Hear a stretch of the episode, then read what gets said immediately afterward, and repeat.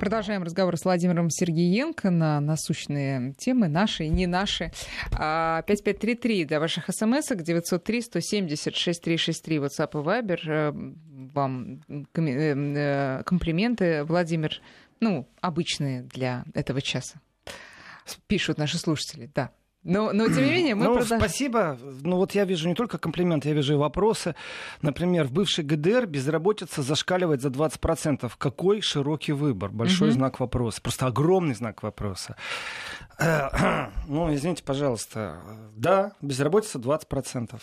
Но выбор-то шире у мужчин, чем у женщин по количеству профессий, которые вообще есть на рынке, даже при 20% Э, безработицы. Так что это вы о чем, если сравниваете э, безработицу в бывшей ГДР и не в бывшей ГДР, то именно предложение по трудоустройству намного шире. Именно об этом говорит Институт образования и контроля за образованием, который подводит итоги школы, это называется ПИЗа, что действительно девчонки учатся лучше, чем мальчишки но это никак не влияет на последующее трудоустройство. И что это нужно менять. Вот о чем говорит институт изучения проблематики школьных взаимоотношений. Это раз. Вот еще один комментарий. Куда еще?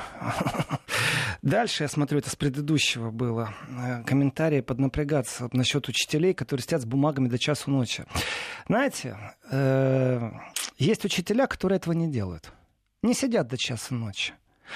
И ребенок приносит домой контрольную, и ты видишь, что учитель не заметил, сколько там ошибок. И у него стоит нормальная оценка. А есть учителя, которые действительно уносят домой, проверяют и делают еще замечания, и потом воспринимают не просто контрольную как контрольную, а видят, что у ребенка пробел непосредственно вот именно в таком-то контексте. И когда пробуешь с учителями говорить в Германии на эту тему, что у него вот пробел, смотрите, вот одна и та же тема, может там задание, бесполезно. Вообще никакого желания индивидуально ребенка опекать. Ну, то есть система образования, она все-таки лекционная. Я читал, Э, материал, который должен читать. Э, если вы считаете, что вашему ребенку нужна лучшая оценка, чтобы в жизни как-то устроиться лучше, это ваша проблема. Это действительно подход э, практически всегерманский. И в этом подходе вот ты видишь всю сущность то есть тянуть не будут, что ли? Нет, конечно, нет. И это и есть правило. То есть как бы мы ни говорили о социуме, как бы мы ни говорили о психологии, о тонкостях индивидуума, о мотивациях и прочего, преподаватель читал тему, контрольная. По контрольной видно, насколько ребенок хорошо владеет материалом. Если он плохо владеет материалом, вы же как родители знакомились с результатом, вперед, нанимайте репетиторов, ходите на дополнительное образование, сами тратьте время. Ко мне претензий никаких не может. Я дал материал, говорит учитель, у нас есть те, кто хорошо его приняли. Вот эта лекционность, она полностью забивает индивидуальный подход. И здесь учитель охраняем законами, потому что ему никто не ставит в претензию, что он лично этого ребенка не тянет.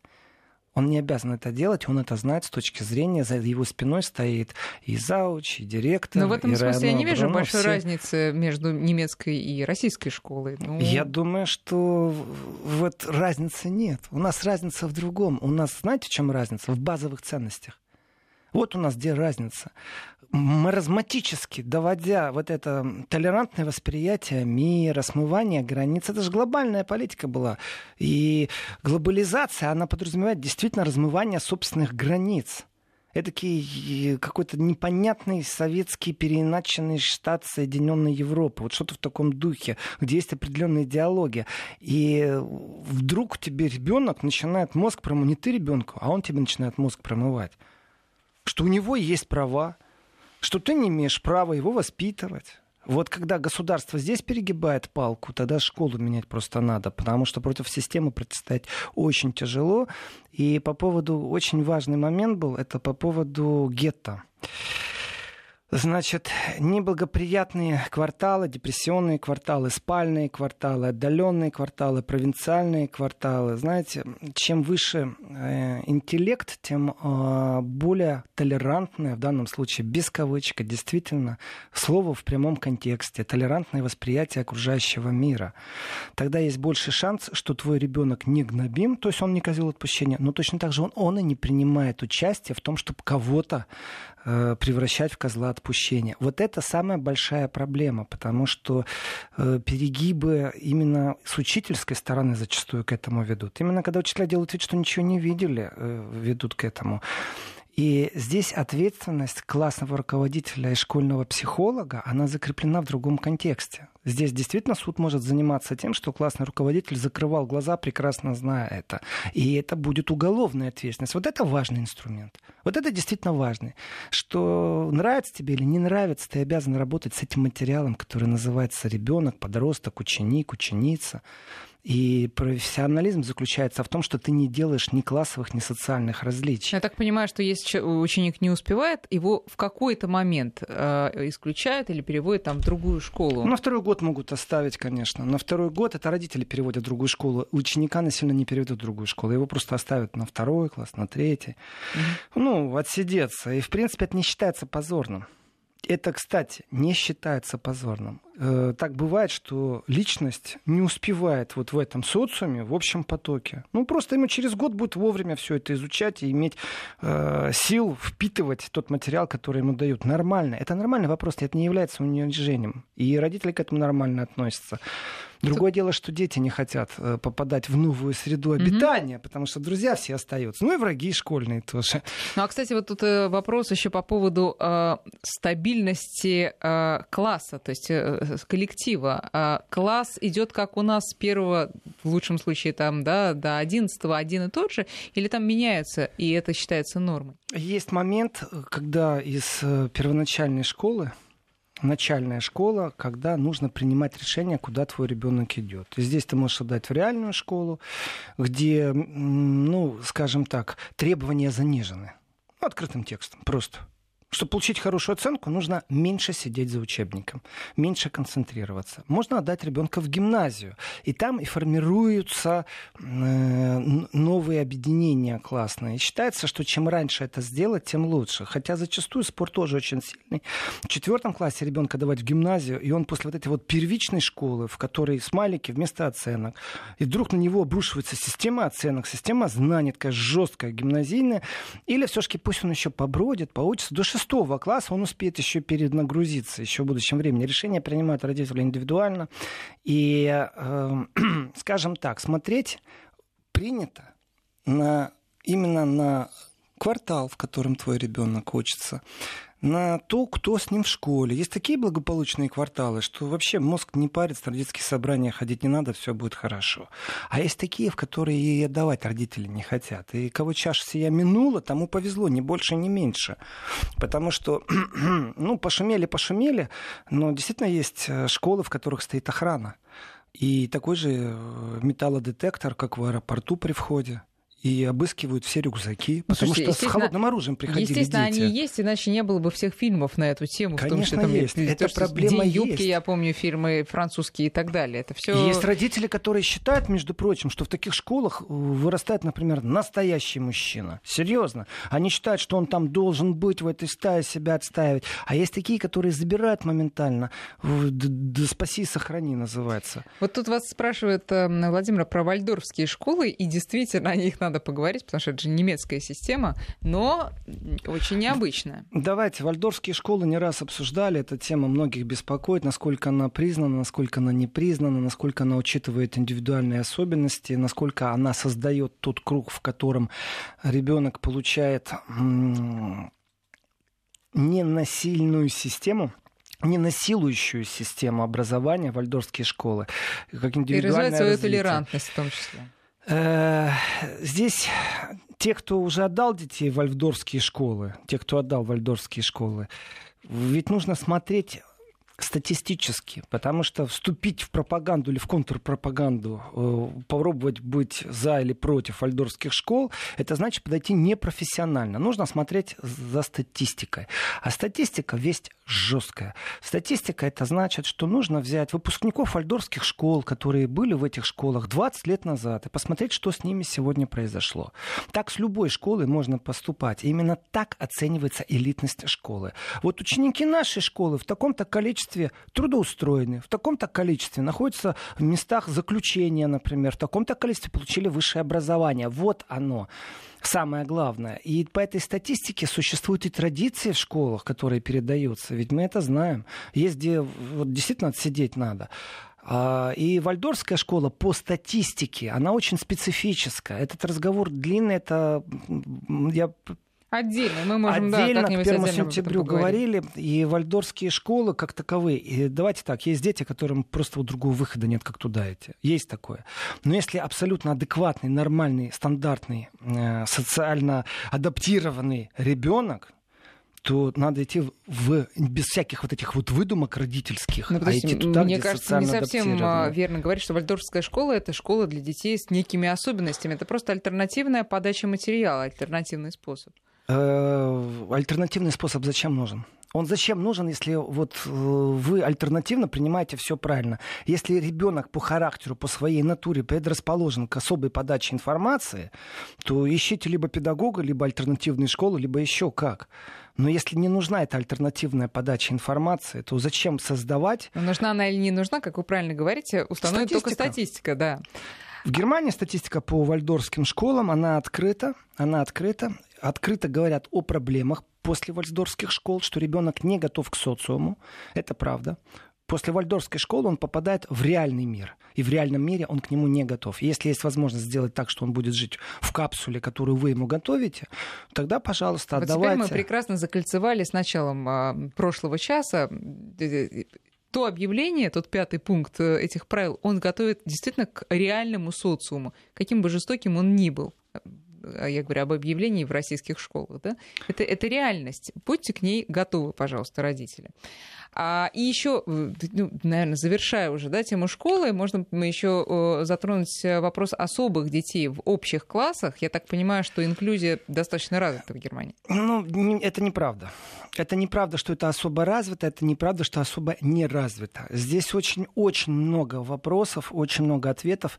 Есть школы, которые подключились к этому, которые принимают участие в этом, и они заранее объявляют, вот у нас в школе так, не нравится, идите в другую школу. Но не все школы присоединились к этой программе. И давайте так, есть районы, в которых ну, нет другого выхода. Если взять провинцию германскую, и ребенок с ограниченной э, возможностью. возможностью, разницы нету. Это психологическая особенность, психиатрическая особенность, телесная, физиологическая особенность. У него ближайшая школа может находиться там в 50 километрах. И просто нет возможности его туда доставлять, та, которая примет его. Поэтому школы, как правило, в провинции чаще принимают участие в этих программах. Там дополнительно обязательно присутствуют социологи, психологи, которые работают с детьми дополнительно, объясняя, что и как происходит. Есть те, кто шарахаются от этого. Есть с обычными те, кто... детьми они работают. Да. да. В первую очередь нужно работать с обычными детьми в данном случае и объяснять им, что, как, почему. И есть действительно те, кто шарахаются, а есть когда пример, когда всем классам просто дружно помогают.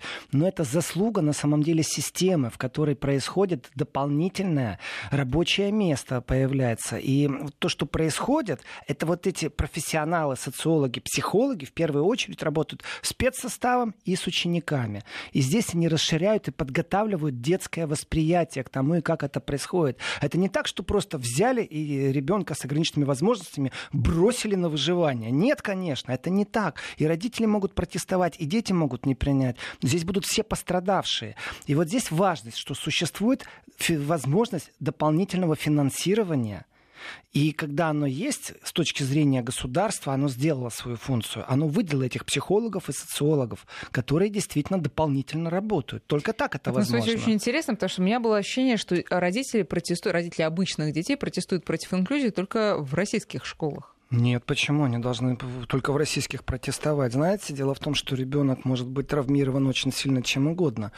И э, это опять же, вы меня втягиваете разговоры. У меня есть тема, о которой обязательно надо поговорить. Сейчас перейдем обязательно. Вот в Альсдорскую тему подбросили, это отдельно. Я вел передачу, ее можно найти в архиве на Вести ФМ эм обязательно. Э, что касается протеста родителей, то зачастую даже родители забирают своих детей, потому что ведь характер ребенка настолько индивидуален, что смерть домашнего питомца может привести к тому, что у него начнется отклонение. Или истерики такие сильные и страшные, он в депрессию может попасть. А есть те, кто нормально воспринимает это все. Все упирается в индивидуальное восприятие. И в этом отношении вот взаимодействие между родительским собранием, там, школы, там, сбор подписей, здесь достаточно жестко. Если уже школа присоединилась к программе, родители не спрашивают, им объявляют о том, что mm-hmm. вот у нас будет так. Может, в вашем классе так и не будет, но в школе будет так. Зачастую это действительно связано с провинциальностью, с географическим местом расположения. Если же это модный тренд, всего лишь навсего. И в школе нету дополнительного персонала, который работает со всеми, в том числе и с родителями, и с детьми, и с педагогами, то тогда этот модный тренд нужно в шею гнать, потому что это непродуманное, это какой-то, я не знаю, вызов обществу, вызов детям. Это неправильно. Так что если в государстве закреплено дополнительное финансирование в таких случаях, или школа нашла сама как-то возможность выделить там профессионалов, ну тогда все ок. А, вот. А остальное вот эти слова неплохо было бы взять на заметку многим э, российским вот школам. Я последний комментарий, уходим с этой темы, а то она вечная. Э, давайте, есть другие темы животрепещущие. Вот э, Вести нам пишут, тогда нет педагогов, а есть урока, урокодатели. Я с вами абсолютно согласен. Урокодатели и педагоги — это разные вещи. И в этом отношении э, я систему образования, которая существовала в Советском Союзе, педагогика существовала, именно педагогика как наука. Это переход ребенка в социальном сопровождении, именно в схоластическом учении, он переходит в нормальный режим существования, то есть подготовка к этому социуму. Если же просто урокодатели, если это просто лекцию читали, то там нет педагогики. Это не есть хорошо, это не есть правильно. На этом я ставлю точку на теме о школе и перехожу совсем к другой теме. Значит, э, притом переход резкий. И, ну, начале анонс. У меня на руках документ. Сегодня ночью я с ним ознакомился. Э, я поздравляю, кстати, Россию, потому что правительство Германии на запрос депутата партии Делинки ответило, что неизвестно и не знает, и с точки зрения спецслужб тоже, э, ни с какой стороны ни в каком-то временном промежутке. В общем, с точки зрения правительства Германии от России не исходит никаких угроз ни странам Балтии, ни странам э, НАТО, ни Польши. Это позиция, которую завтра обязательно разберу по полочкам, что в ней важно, что не важно. Это заявление правительства Германии. То есть от России угроз не исходит. Страны Балтии выдохнули. Э, не только страны Балтии. Дело в том, что в этом капкане есть э, возможность теперь поговорить с правительством Германии. Если нет никаких угроз, то что же ваши леопарды делают на границе с Россией в рамках НАТО, учений и прочих вещей? Но об этом завтра. Завтра воскресенье, политика. Обязательно завтра пройдусь по законопроекту, который не имеет вроде бы как отношения к моей теме, к еврозоне, к нашей программе. Это Э, больная точка о том, что вполне возможно в городе Львове будет запрещена продажа периодических изданий э, на русском языке. И почему я прилеплю это к еврозоне? Да очень просто. Потому что именно из Европы может прийти решение на этот вопрос. Но об этом тоже завтра, об этой болевой так, точке. А сейчас я хочу перейти тоже к очень хорошей, добротной теме, правильной теме, которая для меня является соединяющей темой, соединяет Россию – соединяет Европу, соединяет еврозону, соединяет вообще человечество. И ну, все было бы хорошо, если бы не так плохо. И для меня очень важно, что в этой теме присутствует Германия как защитник России. Пусть это индивидуальный человек, э, ну вот стоит индивидуальность за этим, но это слишком сильная э, личность, чтобы кто-то посмел ей перечить. И как бы хитро не задавали бы вопросы журналисты этой личности, у них ничего не получится. Разговор о космосе. Дело в том, что э, российскую космонавтику, ведь поймите, в информационной войне, если у кого-то неудача, эту неудачу надо раздуть так, что, в принципе, во всем виноват президент, во всем виновата бесхалабность и вообще ничего делать не умеет. Это информационная война. И здесь будет большая выгода для многих сторон. Для тех, кто альтернативные ракеты строит, для тех, кто альтернативные двигатели закупает, для тех, кто совместно пробует работать и расторгнуть нужно враждебность создать. И э, здесь не так много авторитетов авторитетов, которые могли бы сказать и обрубить все эти попытки в информационном пространстве, выстроить какую-то линию против России. И не так много авторитетов, которые имеют опыт работы и с Россией, и с США. В космос летали и на шаттле, и в космос летали на союзах. Эти авторитеты уникальны.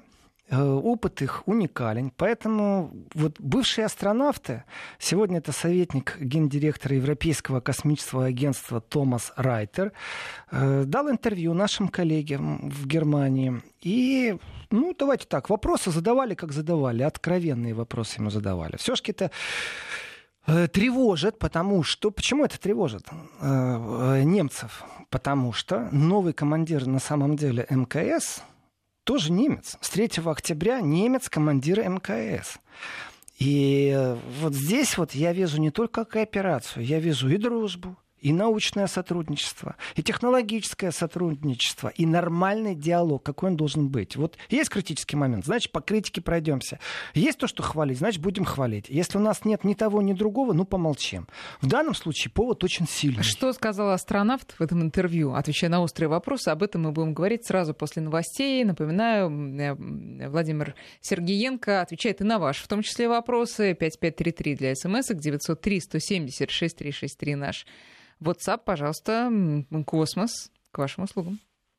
Продолжаем разговор с Владимиром Сергеенко. Итак, космос, э, и, я так понимаю, важное заявление. Астро... Он э, реально астронавт, да? Он летал? Ну, и астронавт, и космонавт. Это так повелось, что называют тех, кто э, с русскими, с Советским Союзом, это космонавты, а Америк... те, кто с американцами, это астронавты.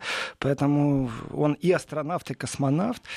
Самое важно, что у него опыт есть и авторитет очень большой. Еще раз, как его зовут? Здрасте. Томас Райтер. Томас Райтер. Не, не на слуху у меня лично. Ну, э, Томас Райтер э, это человек, скажем, того уровня, чей авторитет в космонавтике, ну, ставить вряд ли будет кто-то под вопрос. И в Германии он известная личность, потому что он летал действительно на американских шаттлах, и на Союзе он летал. И сейчас он координатор по вопросам сотрудничества с международными агентствами, советника гендиректора Европейского космического агентства. Есть такое Европейское космическое агентство. И когда коллеги его спрашивают, я этих коллег не очень люблю, потому что они всегда ищут какую-то политическую подноготную, и те коллеги, которые его спрашивали, они в этой политической подноготной всегда Э, норовят задать вопрос, который, ну, скажем так, с точки зрения профессионализма, с одной стороны, это критический вопрос, а с другой стороны, ну, прям подводят тебя, чтобы ты подыграл им иногда на политическую конъюнктуру, на политический контекст. И в этом отношении, конечно, э, важно, чтобы не замалчивалось, а говорилось, знаете, потому что и боты, и просто нелюбители России найдут возможности либо порадоваться, либо вытащить действительно что-то нехорошее на конкуренционную э, составную. А конкуренция достаточно большая здесь в пространстве. Поэтому, если спрашивать у европейцев, например, что он думает о Кавказе, э, я думаю, специалистов много, все будут дуть в одну дуду. А вот если спросить, и, и специалистов много, а вот если спросить о космосе, о том, что там произошло, то здесь единицы специалистов, которые действительно э, э, сказать, чтобы они были там пророссийскими, потому что он летал ведь на союзах, или чтобы они были только проамериканскими, что на шаттлах летали. Но единицы таких людей, которые были в космосе. Поэтому Томас является таким не просто авторитетом, это еще человек глубокого опыта. Не каждый летал и на шаттле, и на союзах. Поэтому разговор честный. И на вопрос, вот как относиться к этой аварии, нужно тоже честный ответ. Честный ответ профессионала. И Томас отвечает, что такие аварии уже были при Союзе. Последний раз в 83 году. На самом деле это не каждый день происходит. Это аж когда было, в 83 году. И вот спрашивает журналист, так что теперь? Европейские, американские партнеры больше не могут положиться на русских? Знаете, формулировка вопроса.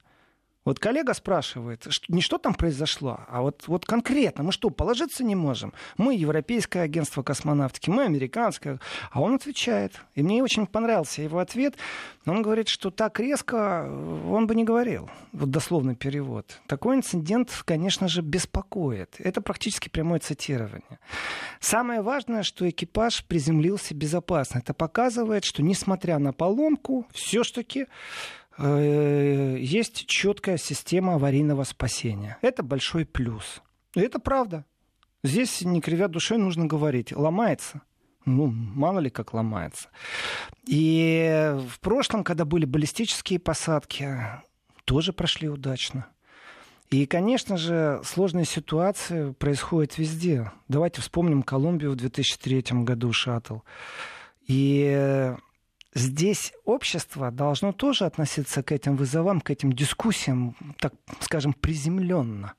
Очень удачное слово. Приземленно, спокойно нужно относиться.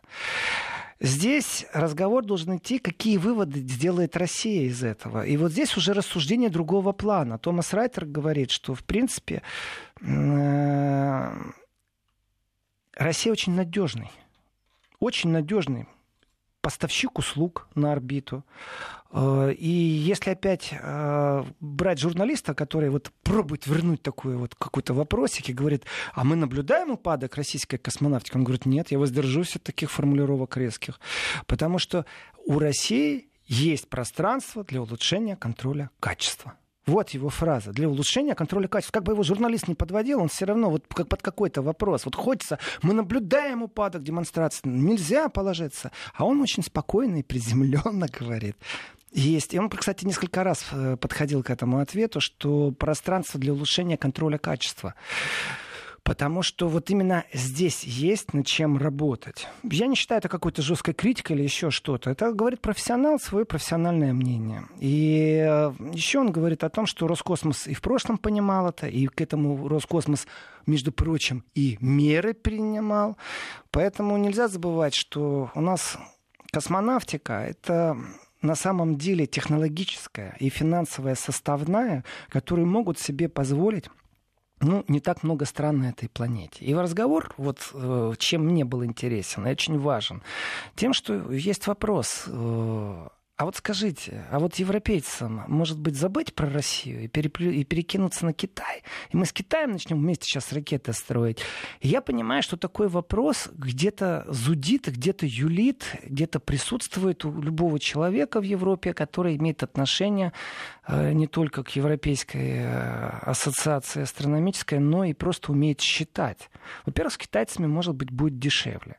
Во-вторых, есть шансы, давайте тоже, то они жалуются на Западе, что Китай ворует технологии, э, что Китай развивает технологии на основании сворованных технологий, но Китай в состоянии купить технологии или совместно развивать технологии. И вопрос о том, что такое сотрудничество с Китаем в космической сфере, он на самом деле адресован в том числе и российскому руководству. Здесь как в будущем будут развиваться? Ну, в состоянии ли Россия сама полететь на Марс? А хочет ли она вообще лететь на Марс? Для этого там ракеты особые нужны. А европейцы смотрят, они же тоже и думают, и мыслят в этом отношении. А может, можно без России? Может, можно просто с Китаем? И здесь очень правильно Райтер сказал, как... почему я говорю правильно он сказал. Он очень спокойно говорит, что Китай, он хорош, конечно, но не думает он, что с Китаем можно будет так быстро взять и перейти в какие-то такие прямолинейные отношения, чтобы ЕАЗа, вот есть НАЗа, это американское космическое агентство, а есть ЕАЗа, европейское, чтобы так быстро взяли и напрямую стали работать с Китаем. И есть, конечно же, задумки, есть конкуренция, есть те, кто может альтернативно доставлять космонавтов. И разговор о том, что же они там делают, вот объяснение тоже пришло от него, от Томаса Райтера. Ведь э, есть рутинная работа, есть эксперимент, много что задумано, что нужно делать на орбите. Информация вот так, чтобы Запад хвастался, нет, не хвастаются, это не их Мерседес, это наш Мерседес, знаете, в данном случае. И дело не только в конкурентной борьбе, а просто вот объяснение простым человеческим языком. Два человека не долетели до орбиты.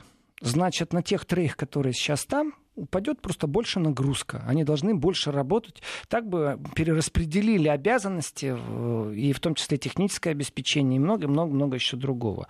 То есть теперь график нужно будет по-другому перестраивать. И, или SpaceX будет в состоянии запустить корабль с астронавтами к МКС и вернуть на Землю. Или еще кто-то. То есть разговор идет о том, что запасы и доставка определенных грузов на орбиту, это может сделать вот действительно там раз, два, три, четыре и обчелся.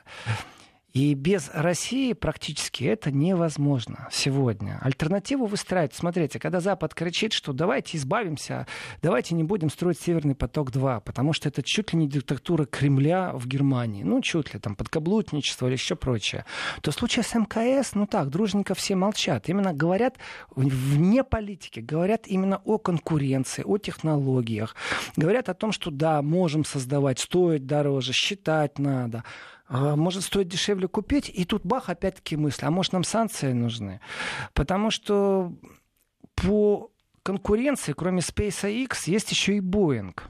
Боинг тоже в состоянии разработки и тоже в состоянии делать. Об этом тоже говорят. Ведь космонавтов надо с орбиты приземлять, менять их надо.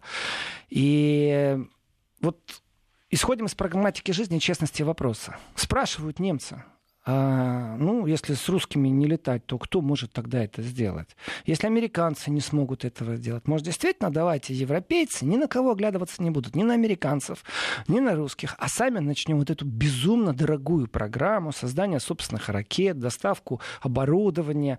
А, и здесь экспертная оценка, ну, она уникальна, потому что и личность уникальна. Он, вот я процитирую. Сотрудничество с Китаем идет по линии подготовки астронавтов, по научной линии, по линии совместного использования инфраструктуры.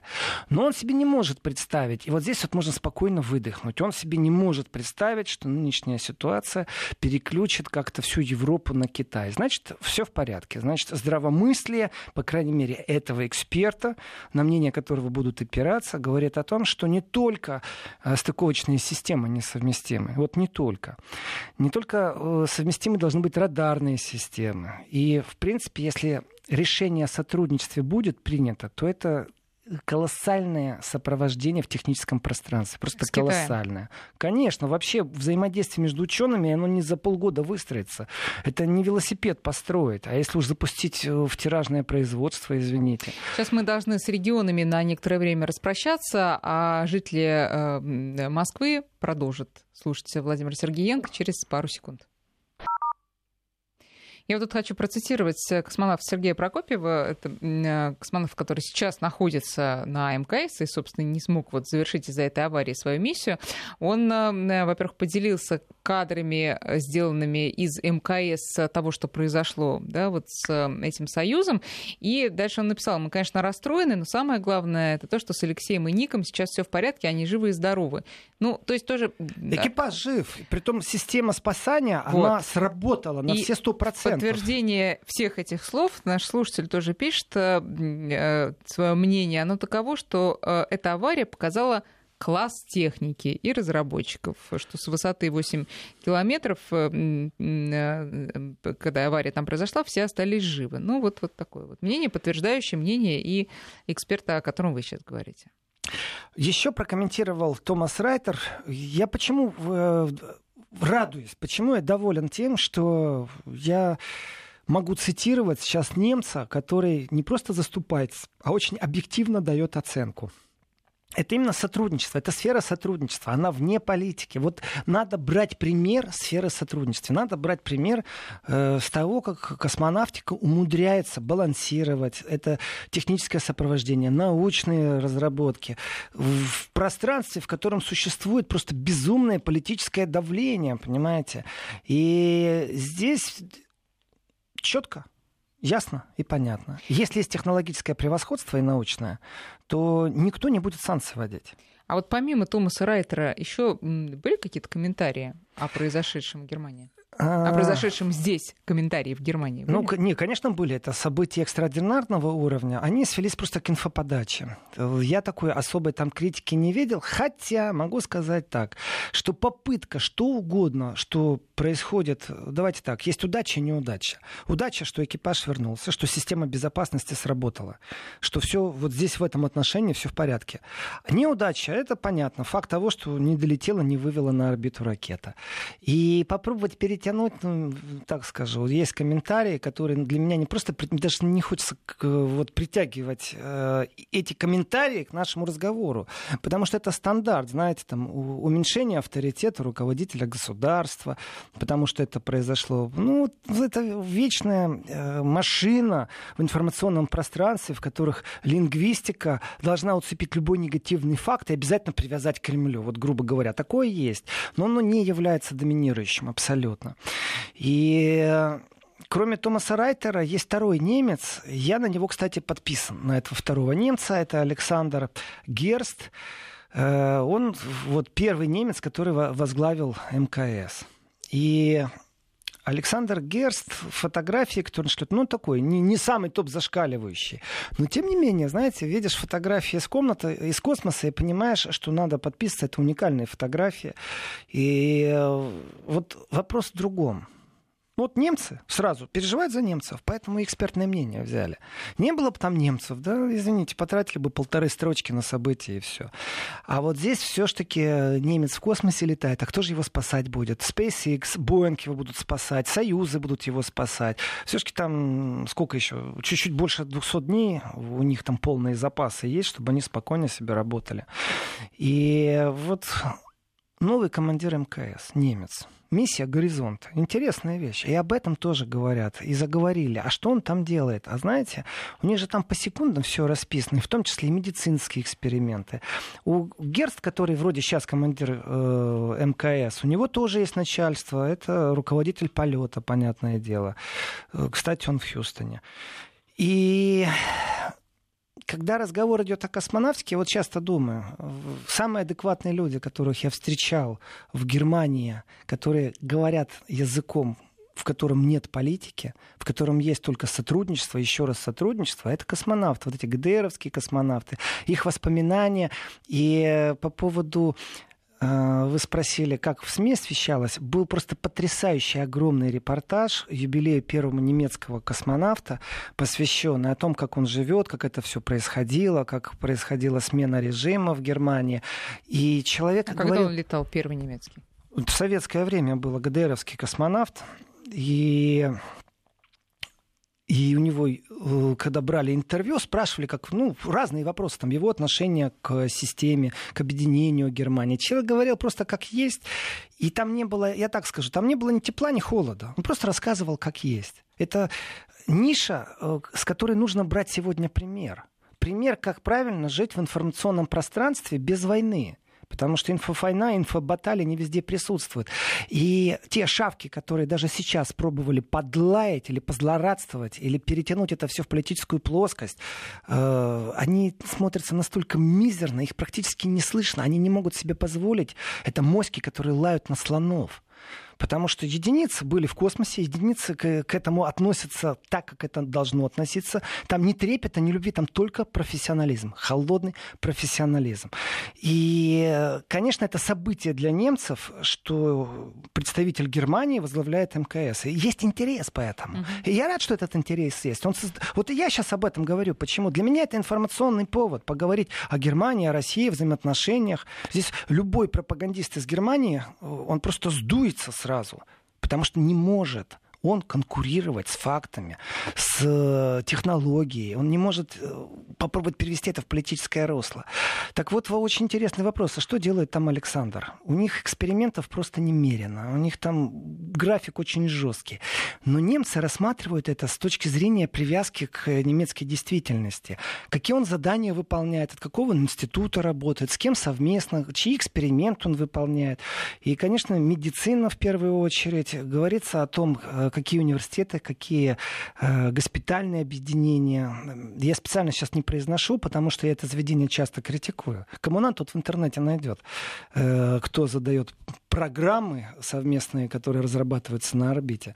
Критикую, потому что там очень много пиара. Они профессионалы и в пиаре, в собственном. Здесь я с ними не согласен. Так вот, из 80 научных исследований, которые на орбите э, под, сейчас под руководством немца будут происходить, очень много связано именно с медицинскими экспериментами. Притом они очень сложные.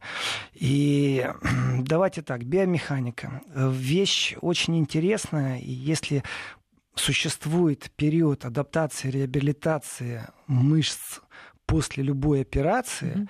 то космос это и есть то место, где э, эксперименты просто безграничны. Именно там самая такая вот фаза, где мышцы нужно восстанавливать, и э, у них по программе, кстати, полтора часа в день они должны делать специфическую, и там регистрируется все, специфическую гимнастику, специфические упражнения.